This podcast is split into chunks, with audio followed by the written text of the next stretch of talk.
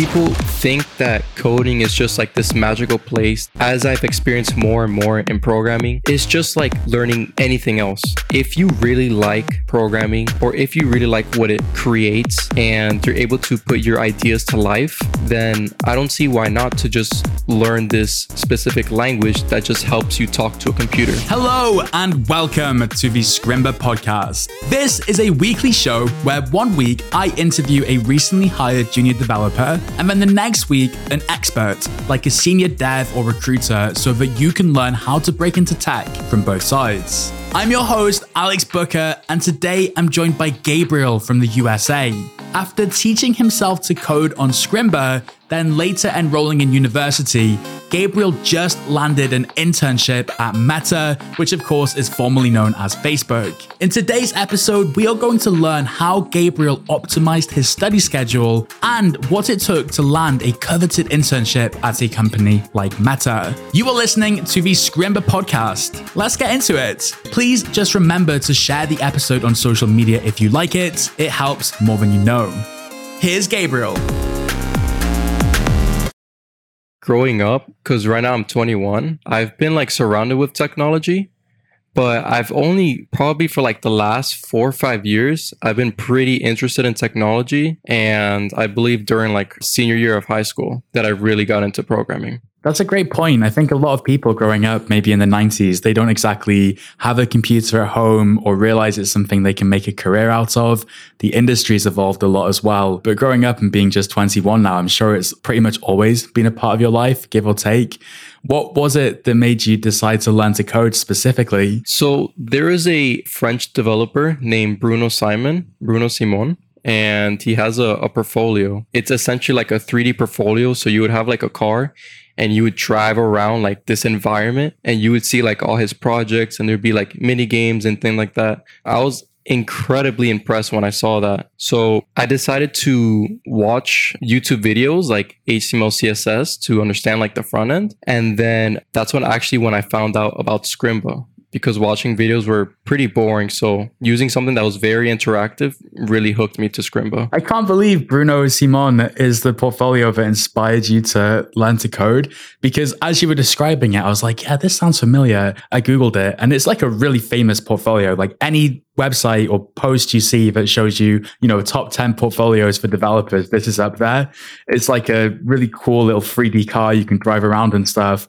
Frankly, I'm not sure I could code this. What about you? I attempted to go for it, so it was pretty difficult, especially like with a car, but I've done a couple 3D scenes like I did a, a, hackathon recently and I just basically used like 3D models from Blender that I created and it would slowly fall from like the top viewport. It would slowly fall down and there's like a little mist and fog in the bottom. So like slowly disappear as well. So I've done a couple. Really cool that you got involved in some hackathons there. Were you just learning on Scrimba sort of by yourself or did you learn anywhere else and, you know, go to events and things like that? Before Scrimba, I watched, I think it was like 10 or 11 hours of HTML and CSS on YouTube, just like completely alone, just going through it. And I mean, it wasn't like the best experience. It was just me tediously watching all these videos. So I was like searching around to see what would be like a great platform that would be like very interactive and have like a community for people so I can ask questions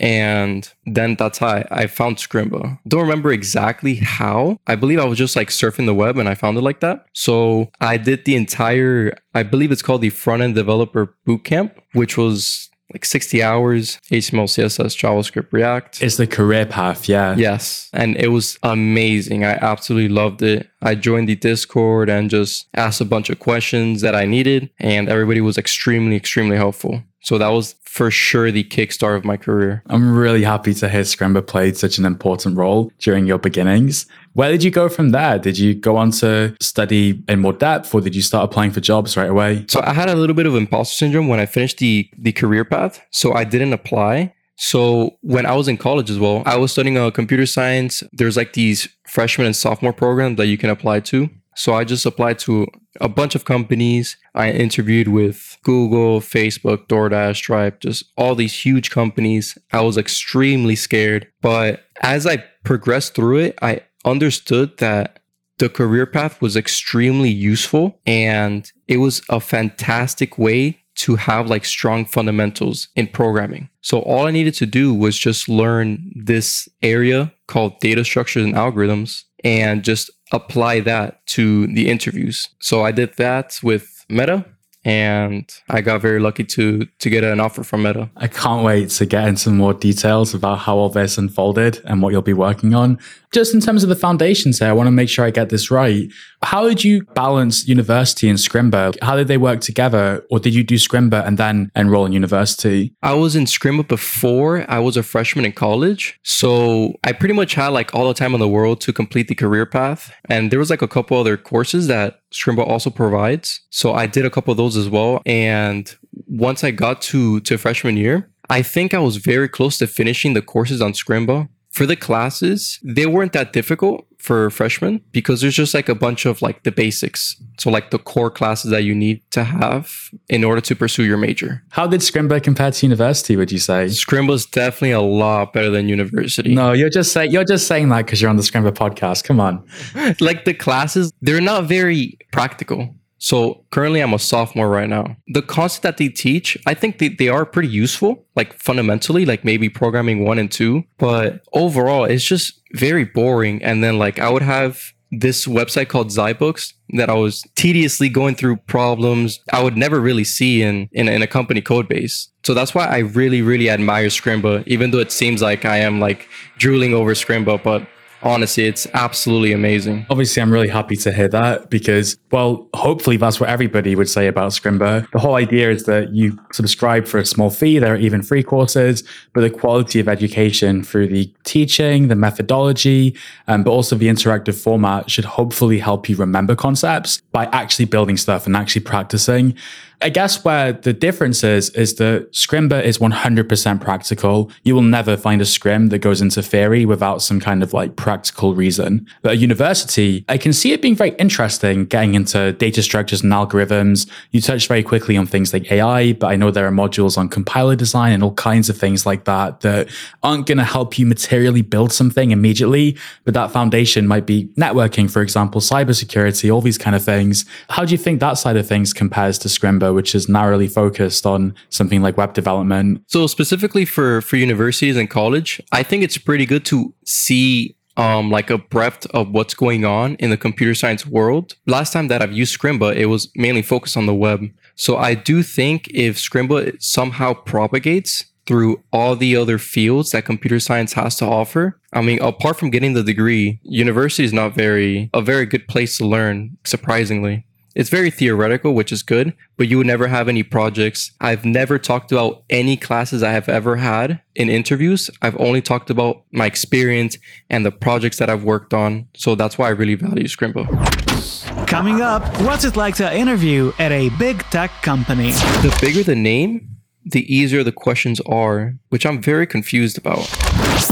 I will be right back with Gabriel, but first, Jan, the producer, and I wanted to read some of your comments about the podcast from Twitter and LinkedIn. Hello, Scrolls on Twitter says, My take home advice will be Chad on the Scrimba podcast mentioning the fact that we need to show up to Twitter tech spaces consistently if we really want to have an online community. Thank you, Scrimba. David O'Reilly also tweeted about our last week's episode with Chad Stewart and said, Great podcast. As someone who's taken a very non traditional route into tech marketing at Microsoft, I fully agree there are more ways into tech than most seem to realize. Always happy to chat about it. And Prince Lua Marwia, I hope I'm saying that right, tweeted OMG, the Scrimba podcast with at Booker Codes is really amazing for us newbies and pretty much anyone that needs motivation to landing a job. I'm just a free member of Scrimba, but I've never felt this awesome being totally new in a community. Hashtag motivated. If you'd like to get a shout out on the show, just talk about it. If you're learning something from our podcast, you can share your takeaways on Twitter or on LinkedIn. If you're feeling extra supportive, you can also leave us a review in your podcast app of choice. And now we're back to the interview with Gabriel. Tell us a little bit about these interviews. You mentioned some companies. I think everybody's ears perked up when you mentioned Meta and Google.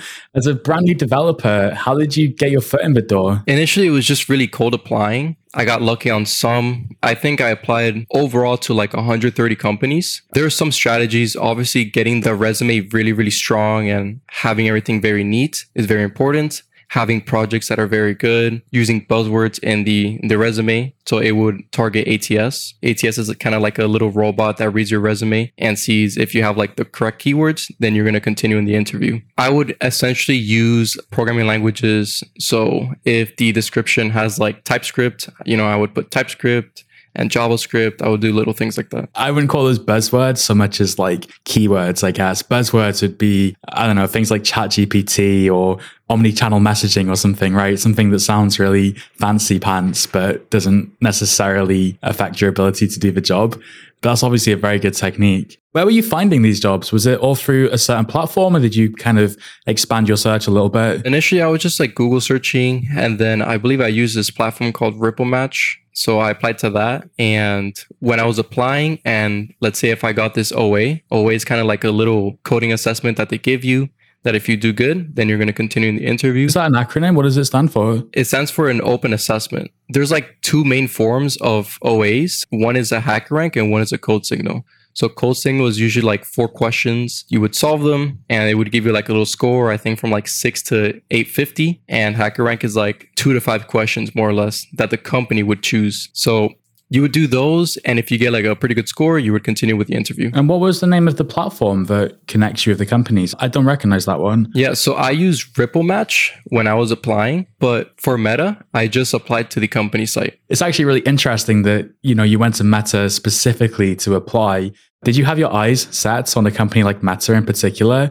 What was your kind of thinking there? And it's pretty funny because I almost didn't apply to Meta because I just did not feel like I would get Meta at all. Oh, you're kidding. Like for my first internship, I was actually convinced by one of my friends to apply to Meta. So I just applied and just said, uh, you know what, I'd probably get rejected. So what's the matter? I'm just going to just trying. Why not? And lo and behold, I got the offer. So it's very, very important to just really apply. Like, don't limit yourself at all. Very, very important. We will definitely get into this. I'm super keen to learn more. But I just want to make sure we understand as well and not glance over this because I think it's very impressive. You were getting your foot in the door at these companies, right? What do you think it was about your profile, your experience that made employers think, okay, let's have a chat with Gabriel? I was very, very involved. Well, I, still am very involved in my university. So currently, I hold like the executive board and the tech lead at a nonprofit organization with over, I think, close to 8,000 members.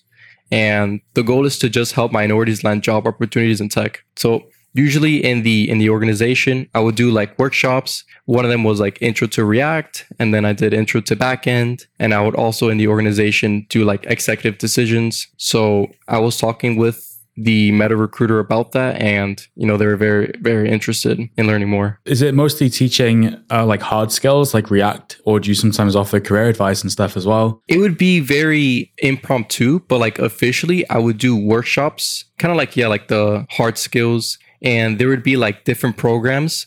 I think it, right now it's called Init Reach, and there you would learn like the behaviorals and the soft skills. So using like the different programs in the organization would kind of make you like a very well-rounded developer or anything in computer science. So you'd be completely ready to apply and get offers. It's good you recognize the importance of that because I think a lot of first time programmers, through no fault of their own, it's totally understandable. You think coding is about coding. Like your ability to get a coding job begins and ends with your coding ability. But those soft skills play such an important role as well, don't you think? Oh, they're extremely, extremely important. Specifically for Meta, I only had one behavioral. I had no technicals at all. So it shows you how very important behaviorals and soft skills are because you need to portray what's going on. And even when you're on a team, you have to explain like the problem that you currently have to other developers because you're going to be working on a team. I am right thinking that getting an internship at Meta is pretty bloody prestigious, right? Like they don't hand them out like candy by any means. Yes. Help us understand, like they didn't do a technical interview. You know, was it just this experience where you were helping others break into industry that, that set you apart? I've done a lot of LeetCodes as well because the question that they asked, like technical wise, they're very, very similar to LeetCode. So if you have the the technical skills down to pass the OAs, then you would be moved on. On average, would be like three rounds. But just passing those technical questions is not enough. You really need to set yourself apart and have like a passion and show forth it through your experience, extracurricular activities, or any projects that you're doing. That makes a lot of sense. I guess when you said there wasn't a technical interview, I was skipping over the fact that you did the OA in the first place. Is it tough, like the questions? Like, what are some examples of uh, the kind of questions that might show up on the OA? And by the way, do you think they're quite specific to a company like Meta, or is drilling LeetCode something that's generally good for new developers? I think in general, LeetCode is very, very important. But in terms of the questions, surprisingly, the bigger the name, the easier the questions are, which I'm very confused about. And I didn't understand that first until I was going like through the interviews. So one of the easier interviews that I've had was actually Google and eBay. Just like a, a couple examples that I've gotten, it's a very, very famous problem on LeetCode. It's called Two Sum. And it's like the first problem that most people would do. So it's just to just show that you can code and you understand and explain your thought process in solving the problem. It's not really the problem itself. You don't even need to solve the problem completely. It's fine if you get very, very close and not finishing it. But if you're able to explain and have like thorough explanations throughout what is going on in your code and writing very clean code, then you're going to be completely fine. What sort of work will you be doing? Because I know you're due to start soon, right? You're actually moving, you mentioned, from Florida to California to work on campus. It's going to be such an incredible experience. Is the internship like a set period of time? Like, do you work there for, uh, sometimes it's called a summer internship or something, right? And what will you be working on? Do you know yet? I'm going to be going in the summer from June 10th to August 18th. Specifically, I'm going to be working in web dev. So I'm not entirely sure if I'm going to be on a team or working solo, but definitely anything and everything web dev related, I'm going to be working with it. Huh. Is that is that a lucky coincidence or is it something that they matched with your experience having learned on Scrimba and clearly taken a passion for the web and the front end? I have no idea whatsoever, but I I'm super glad that I that's a great coincidence if it is. Gabriel, I want to come back and learn a bit more about your advice to new developers, but what do you say we do a round of quickfire questions first? Sounds great. All right, man. So, what was your first coding language? My first coding language was Python, but I got very scared of Python and then I just stuck with HTML, CSS. But then I went to JavaScript, and I'd say that that was my official first language. Is there any new technology you want to learn? Maybe something you've got your eye on, but you just haven't quite got around to, or you're currently learning? Definitely. Right now, I'm getting into AI and machine learning with Python, but I'm also getting into Rust, and Rust is very difficult, but I'll, I'll, get there. When you're coding, do you code in silence or do you listen to music? And if you listen to music, what do you generally listen to? Initially, I was listening to music like lo fi, and sometimes I would listen to like classical or jazz. But nowadays, sometimes I listen to music. I think yesterday I was with friends, so I was just coding with my friends. So it just depends on day to day. What about fueling your coding sessions? Tea, coffee, or water? I can't live without coffee. coffee is very important. Gabriel, do you look up to anyone? in the tech community that we should know about and can maybe follow and check out? I definitely look up to Bruno Simon, who was definitely the, the man who inspired me. I also look to Theo Browne, which was an ex Twitch software engineer, and now I believe he's a CEO at his startup company. They stream on Twitch, right? Yes, they stream on Twitch. link them both in the show notes. And I also listen to the Primeagen. The Primeagen is, is awesome. Absolutely amazing. Those two, they get lumped in the same category sometimes, I think, because they're both doing really well on YouTube. Yep. And they make a lot of collaborations with each other. All right, Gabriel. Well, that does us for the quickfire questions.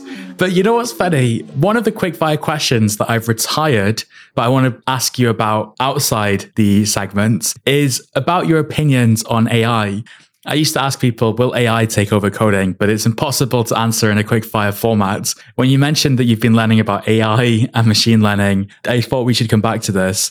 What's your impression about AI and tools like Copilot and ChatGPT? What do they mean for programmers? And how are your friends at university, kind of yourself and your friends at university, using and relating to these tools? I mean, there's definitely like endless opinions, but I think artificial intelligence and machine learning is absolutely amazing. And I'm very, very happy to be growing up in an era that AI is very prominent. I don't think it's going to absolutely take over the world and like like the movies, you know, like crazy robots fighting people. I think currently it's just helping programmers to be a lot more productive. And it makes me essentially like the stereotypical 10x programmer, helps me with my small bugs, things like that. So I, I think it's absolutely great. Yeah, it's an interesting time because no matter what you think about AI and these tools, personally, I don't think they're going to replace developers. I think they'll augment developers.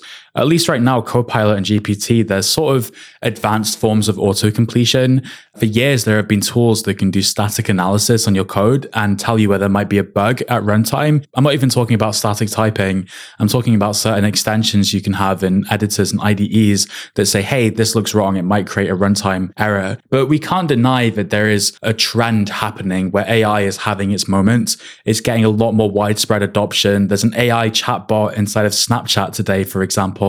A lot of developers who maybe knew about it, but didn't, you know, learn about it in too much depth, uh, they're now bringing it to the forefront of their workflows. I'm kind of curious about your perspective here because you mentioned that you're, you know, working in a generation where this is having its moment and you're specifically learning AI and machine learning with Rust, even though you obviously really like front end development. Is there a strategy there, or are you really just following your passions and interests? I'm definitely following my passion and interest, but I also understand that AI is very prominent right now, very, very famous especially on like what's going on right now with DeepMind and OpenAI, GPT, all those crazy things. So I would basically see the work, like even something like Midjourney that I would just type a sentence and it would just create a picture. Like it just absolutely stuns me. And it gave me like the same passion that I had when I saw Bruno's portfolio. So I'm attempting to go at it now. I'm doing pretty good. I'm learning about the I'm learning about tensors, which is like a, a data structure in artificial intelligence. And you know, later on in a very, very short future, I'm gonna just start creating models and just implementing them in the web for my projects. Is AI kind of relevant to the front end at all? Like do you see a way for those two worlds to collide for yourself? Front end specifically, I'm not sure, but I think in like the web holistically would be pretty good. Even like right now, I'm currently working on a full stack project. It's essentially like a social media platform for developers. So it's comprised of three boxes and you kind of make like a post. So the first box would be like context of what's going on in your code. And the left box would be code that you would input. And there would be a right box of also code that you would input. So you would probably use like the left box to, you know, put bad code that you written like two years ago. And then on the right box, you would have like more improved, more clean code also you can show um, different types of code so like one side would be in python and the other side would be in rust so you're able to compare them so i was thinking of adding artificial intelligence in that project to kind of detect what programming language you're using and it would do syntax highlighting for you. That was my current idea right now, but I'm not too sure about that. Really nice, really cool.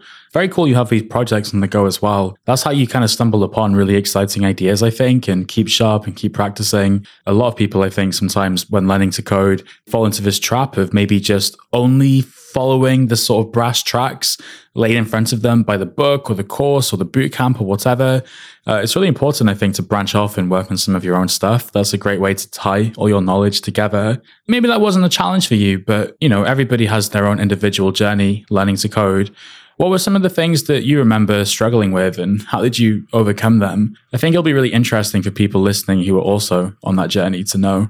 I think people think that coding is just like this magical place that only intelligent people can write. But I think, you know, like as I've experienced more and more in programming, it's just like learning anything else. So if you really like programming or if you really like what it creates, and you're able to put your ideas to life, then I don't see why not to just learn this specific language that just helps you talk to a computer. Computer science just boils down to solving a problem. So I don't think it should be compared differently.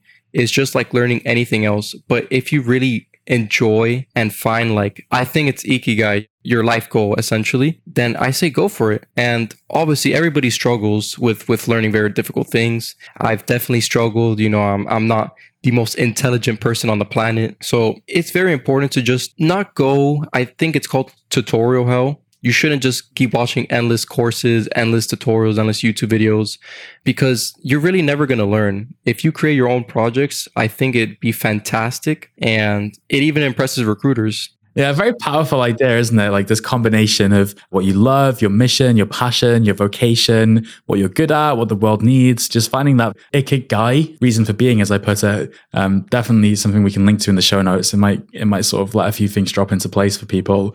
Is there anything else that you wish you knew when you were learning to code for the first time and getting started in the industry? Definitely try not to remember everything because that's not possible. And understand if you're able to be in like the programmer mindset and just not be um, a one tool person only using javascript or any other language then it'll really set you apart from other people 100% this is really great stuff, Gabriel. I'm just thinking what would be most helpful to people listening who are also breaking into tech.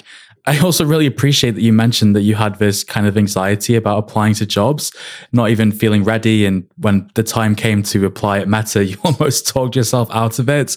It's a great testament to the fact that you should always just go for it because the worst that can happen is someone says no. And the best thing that can happen is that, you know, you change your life. But there are, of course, things that people can do to increase their likelihood of getting an interview and succeeding at the interview.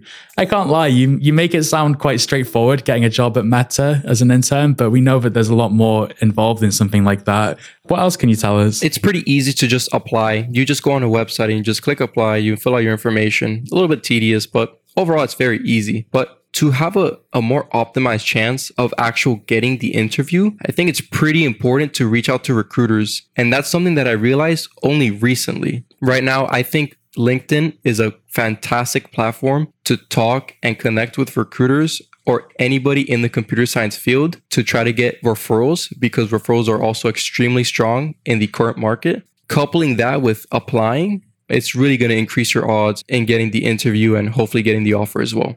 Once I got my offer, I put like incoming software engineering answer to, to Meta. And essentially, like the recruiters would just DM me on LinkedIn to just give me like opportunities to to apply with them as well. So right now I'm talking to a LinkedIn recruiter and she reached out to me on LinkedIn, which is pretty funny, but it's very important to just like if you really want to work at a company, you just look a recruiter on LinkedIn. And I've done this before a couple times, but not enough. I think I've done this to Credit Karma and I interview with Credit Karma as well. So apply if you can't talk to a recruiter and try to somehow form a connection with them. Also do the same thing if you can't get a referral if you don't know anybody who works there the last option is to just cold apply, but definitely reach out to a recruiter. So even for Meta, I applied a week late than when they released their applications because I tried to get a referral, but I was still nonetheless like very lucky to get the open assessment and then later on get the actual interview. I mean, this is really such a powerful key point throughout this whole interview, which is pushing forward no matter what. Like, okay, ideally you would have got a referral. That's something that definitely could have helped. But you didn't let that stop you, right? You applied anyway, and look where you ended up.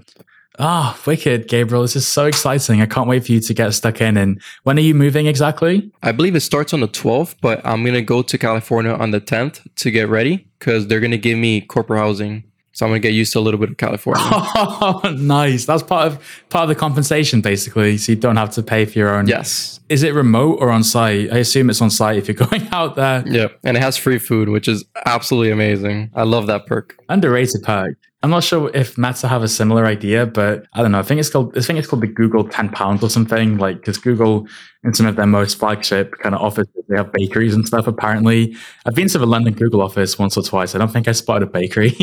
um, so maybe maybe people are describing one in America. I'm not sure. But just with the free food and the temptation, it's easy to put on weight. If you make full use of the perks. What are you most excited about? It's a very good question because I think like people who, who look from the outside, they're just like, oh, I want to go to the office, just experience the whole like the whole thing, you know, like all the people and stuff. But I, I really don't know. I like to just like explore new places. I don't think meta's gonna be like the end goal for me.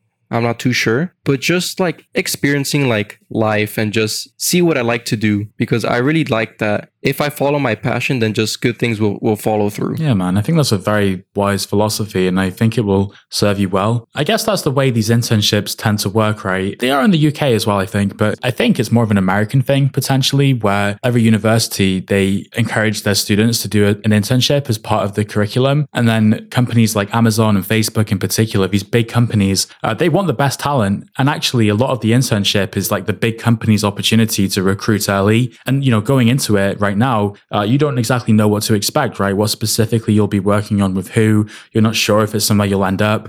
I kind of think this is the reason why you're invited to the internship because they probably want to show you what it's like to be part of that team and work there.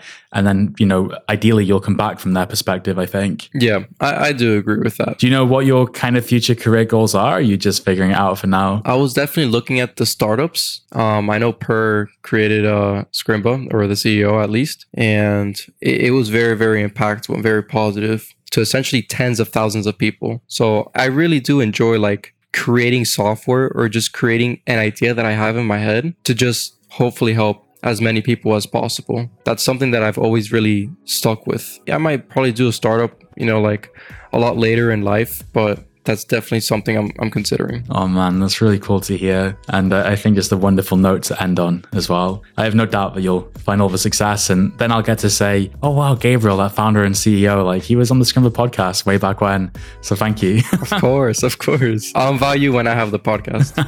Please. Gabriel, thank you so much. I really appreciate your time coming on the pod. And I know everybody listening does too. Of course. Thank you so much. And thank you so much for for just being a, a very impactful person, you know, in, in Scrimba, just doing these town hall meetings because I, I've definitely joined a couple town hall meetings like when I was starting up coding and I really, really enjoyed them. Thanks, man. Really appreciate it.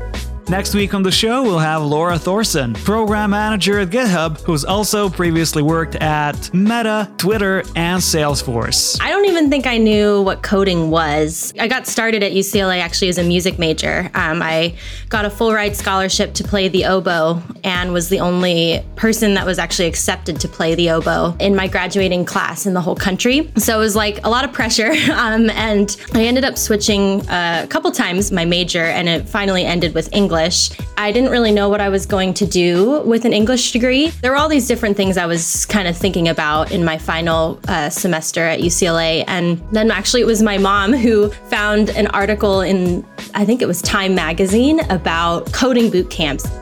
Laura is our guest on the next episode of the Scrimba podcast. Subscribe so you don't miss it. Check out the show notes for the resources from the interview with Gabriel. You can also find Alex's Twitter handle there. I've been Jan, the producer, and we'll be back with you next Tuesday.